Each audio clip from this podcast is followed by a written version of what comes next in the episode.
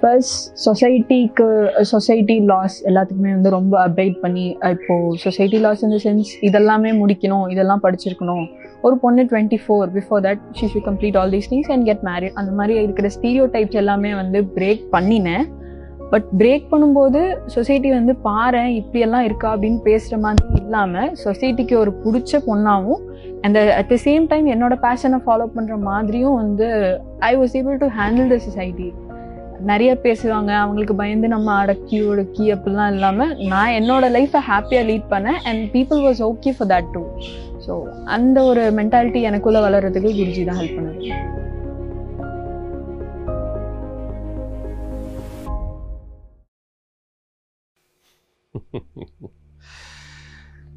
பெண் குழந்தைங்கள எப்படி அடக்க ஒடுக்கமாக வளர்க்குறது? ஓகே பெண் குழந்தைங்கள மட்டும் இல்லை எல்லா குழந்தைங்களும் எப்படி அடக்க ஒடுக்கமாக வளர்க்குறதுன்னு கூட பதில் சொல்லலாம். குறிப்பாக பெண் குழந்தைங்கள. முதல்ல இந்த கேள்வியே ரொம்ப அகங்காரத்திலிருந்து வருது இந்த கேள்வி. அடுத்தது உள்ளுக்குள்ளே ஒரு பயம் இருக்குது அதனால தான் பெண்ணுன்னு கேட்குறீங்க பெண் குழந்தைன்னு சொல்கிறீங்க சரி முதல்ல ஒன்று புரிஞ்சுக்கோங்க. பெண் குழந்தைங்கிறது குழந்தை அப்படிங்கிறது ஒரு பொருள் இல்லைங்க. அது ஒரு உயிர். ஃபஸ்ட் அதை புரிஞ்சுக்கணும். இது வந்து நம்ம வீட்டில் இருக்கிற ஒரு மிக்சியோ கிரைண்டரோ இல்லை ஒரு காரோ இல்லை ஃப்ரிட்ஜோ இல்லை ஒரு டிவியோ இல்லை. அடக்கி ஒடுக்கி இப்படி இருக்கணும். இது ரிமோட்டை போட்டால் ஆன் பண்ணணும். இப்படி ஆஃப் பண்ணுறது இது ஓடுன்னா ஓடணும். நில்லுன்னா நிற்கணும் நான் சொல்கிறது இப்படி கேட்கணும். இது மாதிரி எல்லாம் பண்ண முடியாதுங்க. அது வந்து ஒரு பொருள் பொருளை வேணால் நீங்கள் அந்த மாதிரி பண்ணி வைக்கலாம். உயிர் இல்லாத ஒரு ஜட பொருள். இது உயிரோட்டமாக இருக்கக்கூடிய ஒரு ஒரு மனித பிறவிங்க அது. அதை எப்படி நீங்கள் அடக்கி ஒடுக்கியெல்லாம் என்ன எப்படி பண்ண முடியும்? முதல்ல அது பைத்தியக்காரத்தம் ஃபஸ்ட்டு இந்த கேள்வியே தப்பு. See you are trying to control a being ஒரு உயிரை கட்டுப்படுத்த நினைக்கிறீங்க. அது கட்டுப்படுத்த முடியாது. முதல்ல இதை புரிஞ்சுக்கணும். இது மிகப்பெரிய ஒரு சயின்ஸு முதல்ல இயற்கையில் உங்களோட குழந்தைன்னு நீங்கள் சொல்கிறீங்க பார்த்தீங்களா இது உங் இது ஏன் குழந்த? ஏன் சொத்து? இது ஏன் வீடு? ஏன் காரு? ஏன் நகை? என்னுடைய பிஸ்னஸ்ஸு அப்படிங்கிற மாதிரி இது குழந்தையும் ஏன் குழந்தைன்னு நினைக்கிறீங்க? ஃபஸ்ட்டு மிகப்பெரிய ஒரு உண்மையை சொல்கிறேன் இந்த உண்மை உங்களுக்கு கசப்பாக கூட இருக்கலாம்.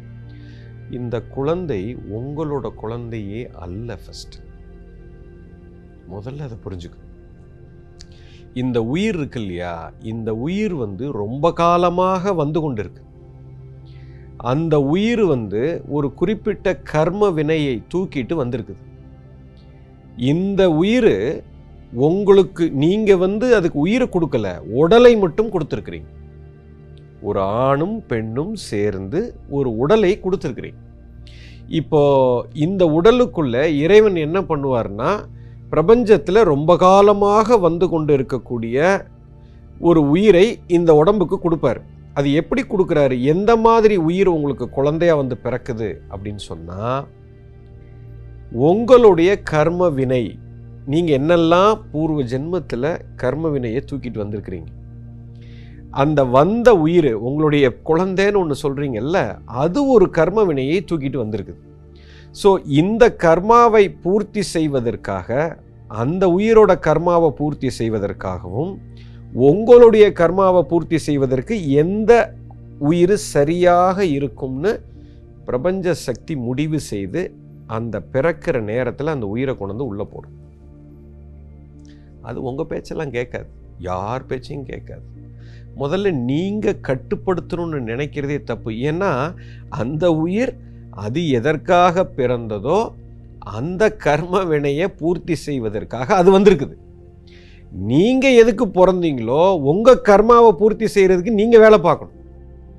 நீங்கள் போய் என்னைய மாதிரியே அதை மாற்ற பார்த்தீங்கன்னா நடக்காது. இது வேற உயிர் அது வேற உயிர். பிறக்கும் போதே நீங்கள் வேற மாதிரி இருந்திருப்பீங்க. உங்கள் அப்பா அம்மா உங்களை வேற மாதிரி வளர்த்துருப்பாங்க. அந்த உயிர் வேற மாதிரி வளரும். அது என்ன கர்மா தூக்கிட்டு வந்திருக்கோ அதைத்தான் அது செய்யுமே தவிர நீங்கள் அதை கட்டுப்படுத்தணும்னு நினச்சிங்கன்னா மிகப்பெரிய பாதிப்புக்கு உள்ளாக்குறீங்க. நீங்களும் பாதிப்பாவீங்க.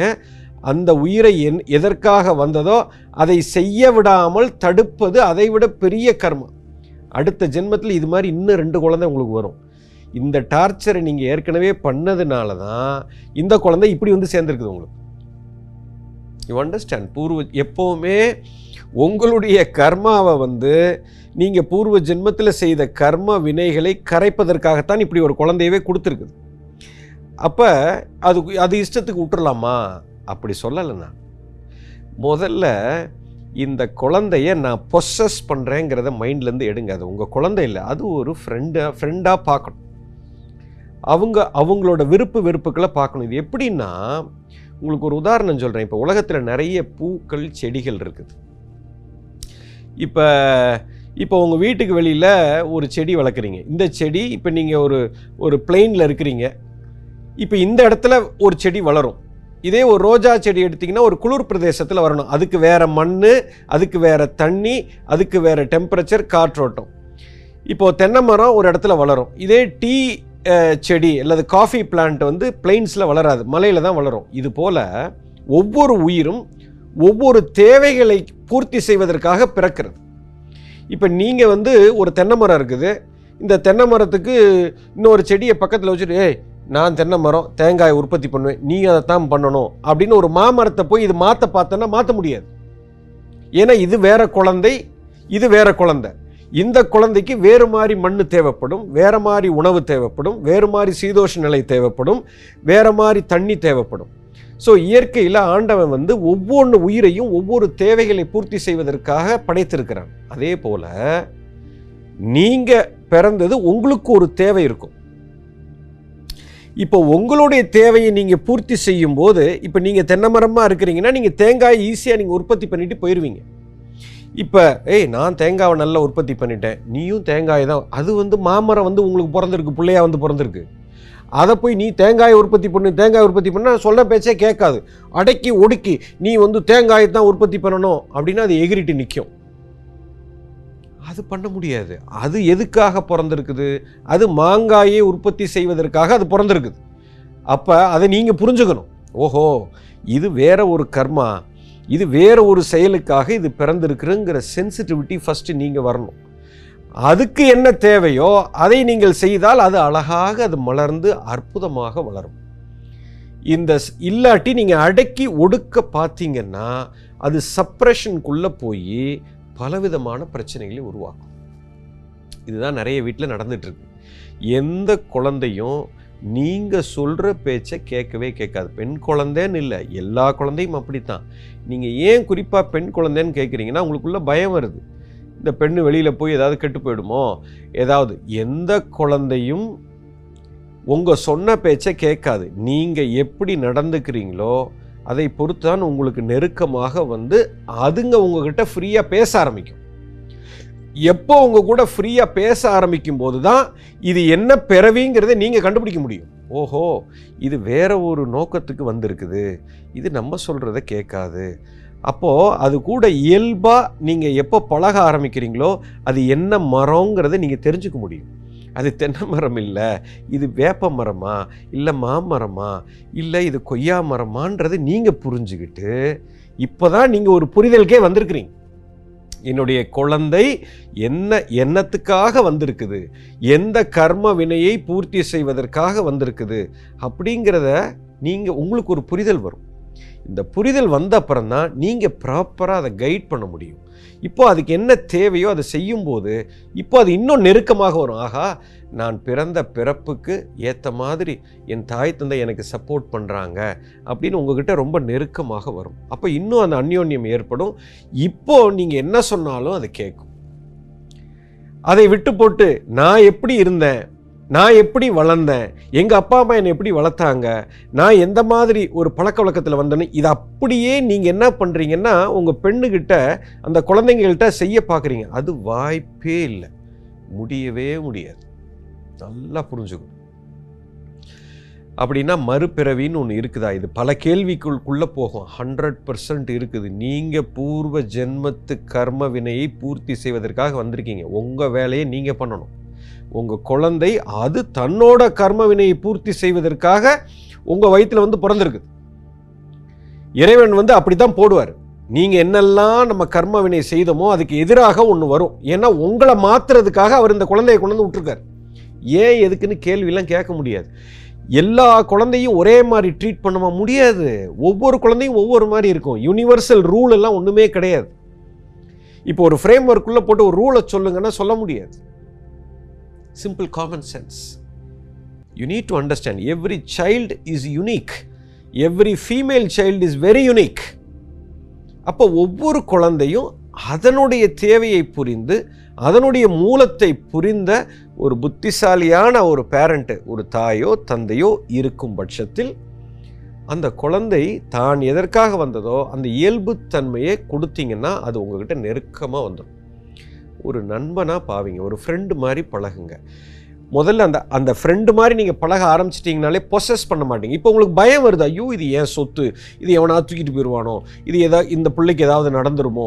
இதை யாராவது ஏதாவது பண்ணிடுவாங்களோ இந்த பயத்திலேயே நீங்கள் அதை கண்ட்ரோல் பண்ண பார்க்குறீங்க முதல்ல இந்த பயத்தை தூக்கி குப்பையில் போடுங்க.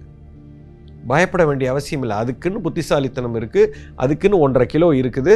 அதை தன்னிச்சையாக அது தன்னை காப்பாற்றி கொள்வதற்காக இறைவன் அதுக்கு எல்லாத்தையும் கொடுத்துருக்கிறார். அதை ஃப்ரீயாக விடணும். வாட்ச் பண்ணுங்க. ஆனால் ஃப்ரீயாக விடுங்க. அந்த சுதந்திரத்தை கொடுக்கும்போது அந்த குழந்தைகள் ரொம்ப திறமசாலியாக வரும். எப்போவுமே நீங்கள் அவங்க பின்னாடியே போலீஸ் மாதிரி போயிட்டுருக்க முடியாது.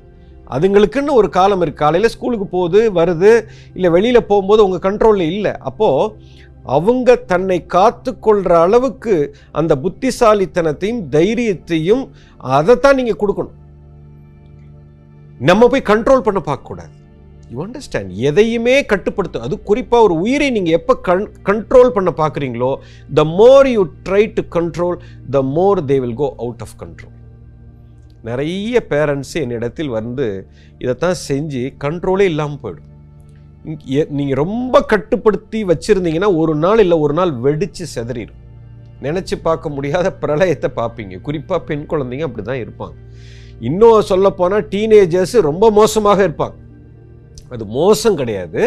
அவங்களுக்குள்ளே நடக்கிற அந்த ஹார்மோனியல் இம்பேலன்ஸ்னால் மனம் வந்து ஒரு ஒரு பலவிதமான ஒரு ஒரு பிரளயத்துக்குள்ளே இருக்கும்.